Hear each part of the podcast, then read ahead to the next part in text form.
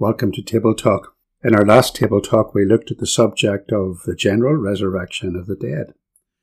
And we asked a very interesting but somewhat difficult question, the rhetorical question posed by Paul in 1 Corinthians 15 and verse 35. But some man will say, How are the dead raised up? And with what body do they come? From that point, we went on to explore the effect that the resurrection of the dead on the last day would have upon those who do not know Christ, both the ungodly living and the ungodly dead. Now that brings us to another subject, the subject of the Battle of Armageddon, as mentioned in Revelation chapter 16. What is it? When does it happen? I'm Bob McAvoy, and this is the Semper Reformata podcast.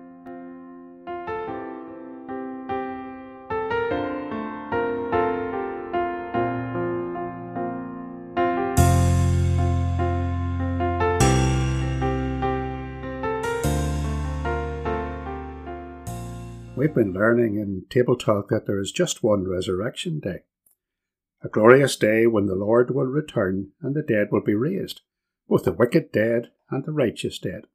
And those who do not know the Lord Jesus will stand before God in judgment, condemned under the unbearable burden of the broken law. Shamed by their sins, now all laid bare before their Creator, and rightly cast away into eternal darkness to bewail their sin and their misery for ever and ever. That's a simple enough end times position. But it seems to leave little room for this epic battle, the conflict to end all conflicts, the Battle of Armageddon. So let's see what the common opinion and belief about Armageddon is. And then we'll attempt to contrast that with a Reformed viewpoint from a non millennialist standpoint that will be biblical and that will be in conformity with the Reformed confessions. So we want to look at the topic of Armageddon and speculation. then we're going to see Armageddon and its solution. And then finally, Armageddon, its symbolism. Armageddon and speculation. Well, the subject of the Battle of Armageddon was always a boon for dispensationalist preachers back in the 1970s and 80s. In a big tent somewhere across Northern Ireland, you could go and listen to a preacher doing a series of meetings on the Second Coming. The usual topics would be trotted out. The secret rapture, the millennial kingdom with its restored temple and sacrifices, the Great Tribulation, the Antichrist, and so on, and a special night reserved for the Battle of Armageddon. It was always a terrifying prospect, according to these preachers, with the armies of this world lined up to do battle with the armies of the Lord. And they would face each other in the plain of Megiddo in Palestine, and the battle would be both fierce and bloody.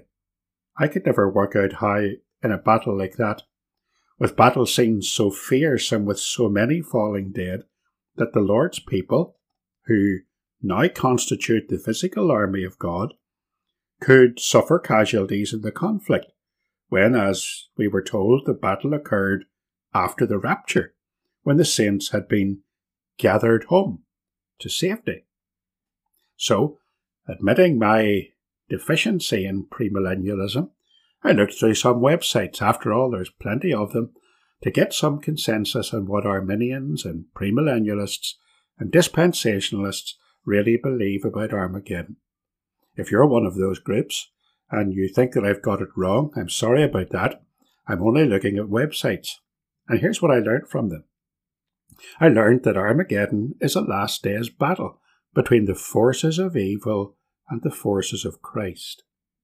It seems that the Antichrist, the false prophet, and the devil himself, or some of his minions on his behalf, will raise an army and engage in battle at the plain of Megiddo and that will happen sometime after the second coming or the rapture. But exactly when depends on whether the preacher is convinced by pre tribulation postmillennialism, mid tribulation postmillennialism, pre wrath postmillennialism, or post tribulation rapture views. My head's spinning already. Let's move on. The battle, according to most dispensationalists, will be after the return of Jesus. Now, because premillennialist Christians think that the book of Revelation is literal and is in the future, well, at least from chapter 4 onwards, and because they try to squeeze its visions into a prophetic, linear chronology of the future, they take the Battle of Armageddon quite literally. The third thing I learned from these dispensationalist websites was that some of them believe that Jerusalem will be destroyed and that Jesus will attack the enemy from Mount Zion, where he has been reigning since the rapture, or since one or another of the several resurrections following the Great Tribulation. He destroys the enemy's headquarters, which apparently are now at Jerusalem, and the enemy's response is to do war at Armageddon. The fourth thing that I discovered is that Armageddon is not the true final battle. Or maybe it is. But if it's not, then there might be another battle after Satan is released at the end of the millennium that they expect, when the devil will lead another battle of religious mankind against God. And after this other battle, then the great white throne judgment will occur. Now, by now you should be confused. I certainly am. Is it any wonder that premillennialists and dispensationalists often have to employ a big chart to try to get people to understand their prophetic schemes? My second point is Armageddon's solution. I want to try and simplify matters. And to do so, I'm going to use a hermeneutical principle called the rule of first mention. So we'll go right back to the book of Judges, where we find the word Megiddo, Har Megiddo, used in the context of a mighty battle. Read Judges chapter 5 and verse 19.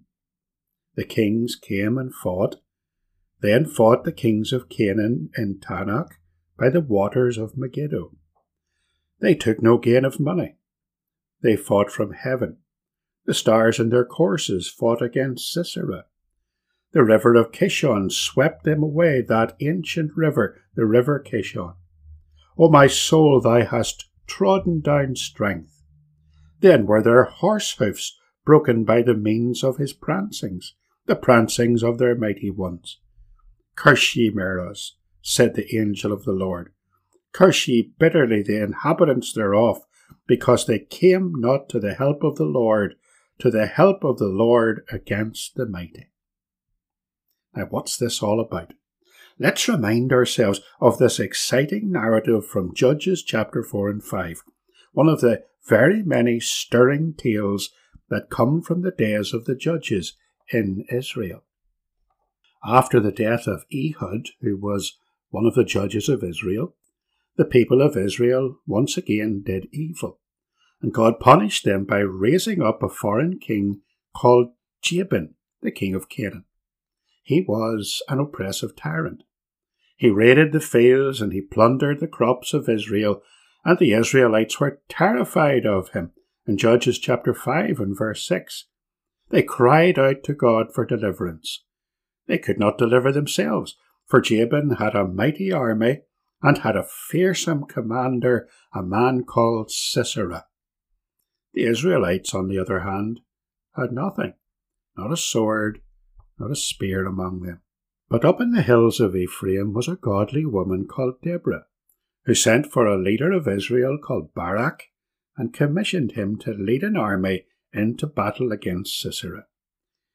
Needless to say, Barak was somewhat less than happy with that order. In fact, he only agreed to go into the battle if Deborah herself went along with him. She said that she would. As a consequence of that, she said that there would be no victory march, no battle honours for Barak, for it would be the Lord who would deliver Sisera, and he would deliver him into the hands of a woman. We find out later that that woman was called Jael. So the battle occurred. It was a place called the Plain of Megiddo, where Barak marched out against a seemingly unbeatable foe. After all, that army of Jabin had 900 metal chariots that would strike fear into any opposing force. Judges chapter 4 and verse 14 reads like this And Deborah said to Barak, Up, for this is the day in which the Lord hath delivered Sisera into thine hand. Is not the Lord gone out before thee? So Barak went down from Mount Tabor, and ten thousand men after him. And the Lord discomfited Sisera and all his chariots and all his host with the edge of the sword before Barak, so that Sisera lighted down off his chariot and fled away on his feet. In essence, what happened was that the Lord himself fought against the army of Sisera, and the battle was won not by the weak and powerless Israelites, but by God himself. Sisera fled on foot, and seeking sustenance in an isolated tent, met his death, met his death at the hands of Jael, as Deborah had said he would. So in chapter 5 of Judges, Deborah sings a song of praise to the Lord, showing how God in his majesty caused the whole universe to fight against his foes. Judges 5 and verse 4 Lord, when thou wentest out of Seir, when thou marchest out of the field of Edom, the earth trembled, and the heavens dropped, the clouds also dropped water. The mountains melted from before the Lord, even that Sinai, from before the Lord God of Israel. Judges 5, verse 19 to 21. The kings came and fought. Then the kings of Canaan fought in Taanach by the waters of Megiddo. They took no spoils of silver, they fought from the heavens, the stars from their courses fought against Sisera, the torrent of Kishon swept them away. So, in Revelation, when God speaks through John about Armageddon, Armageddon, about God coming to fight on behalf of his people, when he talks about kings gathering on a plain, what's going to come to mind to those who are familiar with the history of Israel and the Old Testament. For them, Armageddon becomes the symbol of every battle in history, where God's oppressed people are outnumbered, outmaneuvered, outgunned, until the Lord in his power reveals his might on their behalf and defeats their enemy. Let's see how that simplifies our perspective on the end time battle of Armageddon. Let's look at my third point Armageddon in symbolism.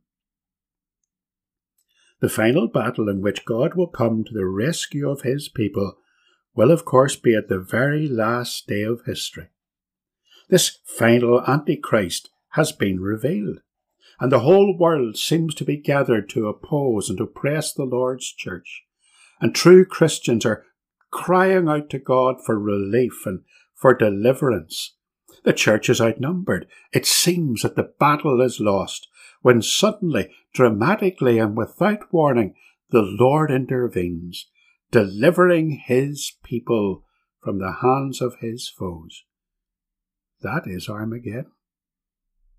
Think of the similarities between the language of Revelation 16:15 and the language of Paul and Peter writing about the soon coming of the Lord Jesus. Here's the, the similarities. Revelation 16 and verse 15 Behold, I am coming as a thief. Blessed is he who watches and keeps his garments, lest he walk naked and they see his shame. Now compare that with 1 Thessalonians 5 and 2. For you yourselves know perfectly that the day of the Lord so comes as a thief in the night. Or 2 Peter 3 and 10. But the day of the Lord will come as a thief in the night, in which the heavens will pass away with a great noise, and the elements will melt with fervent heat, both the earth and the works that are in it will be burned up in Revelation. Armageddon is an aspect of the sixth bowl poured out. The seventh is the final judgment.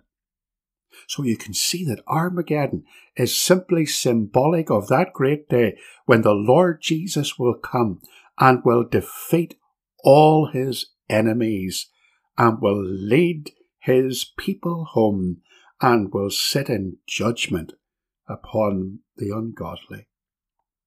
William Hendriksen, the author of a highly recommended commentary on Revelation called More Than Conquerors, notes that for the hosts of this world, their fate on that day will be utter defeat.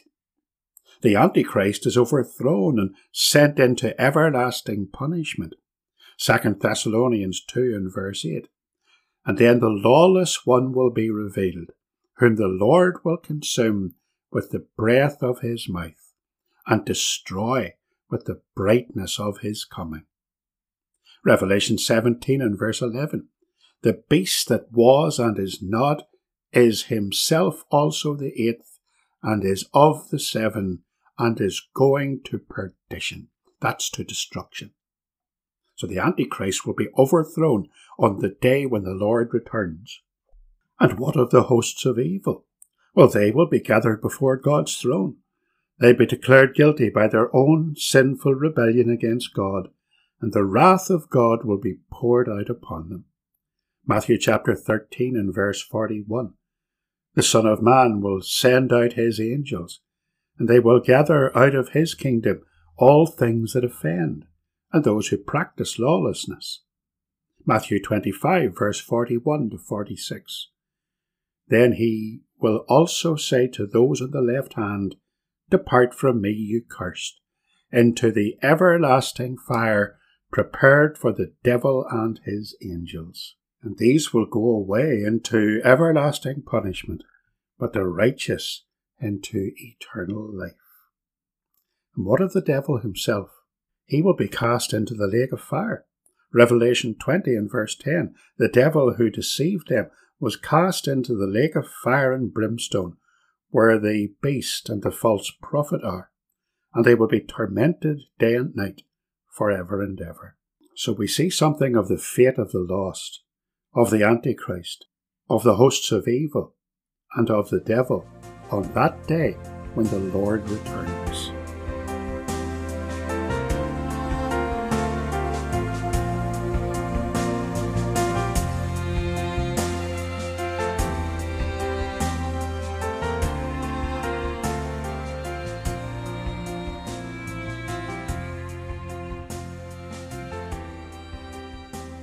So, have we solved the mystery of the Battle of Armageddon?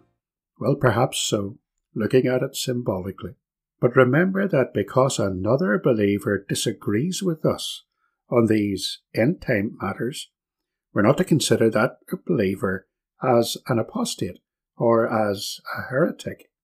These are not primary saving matters.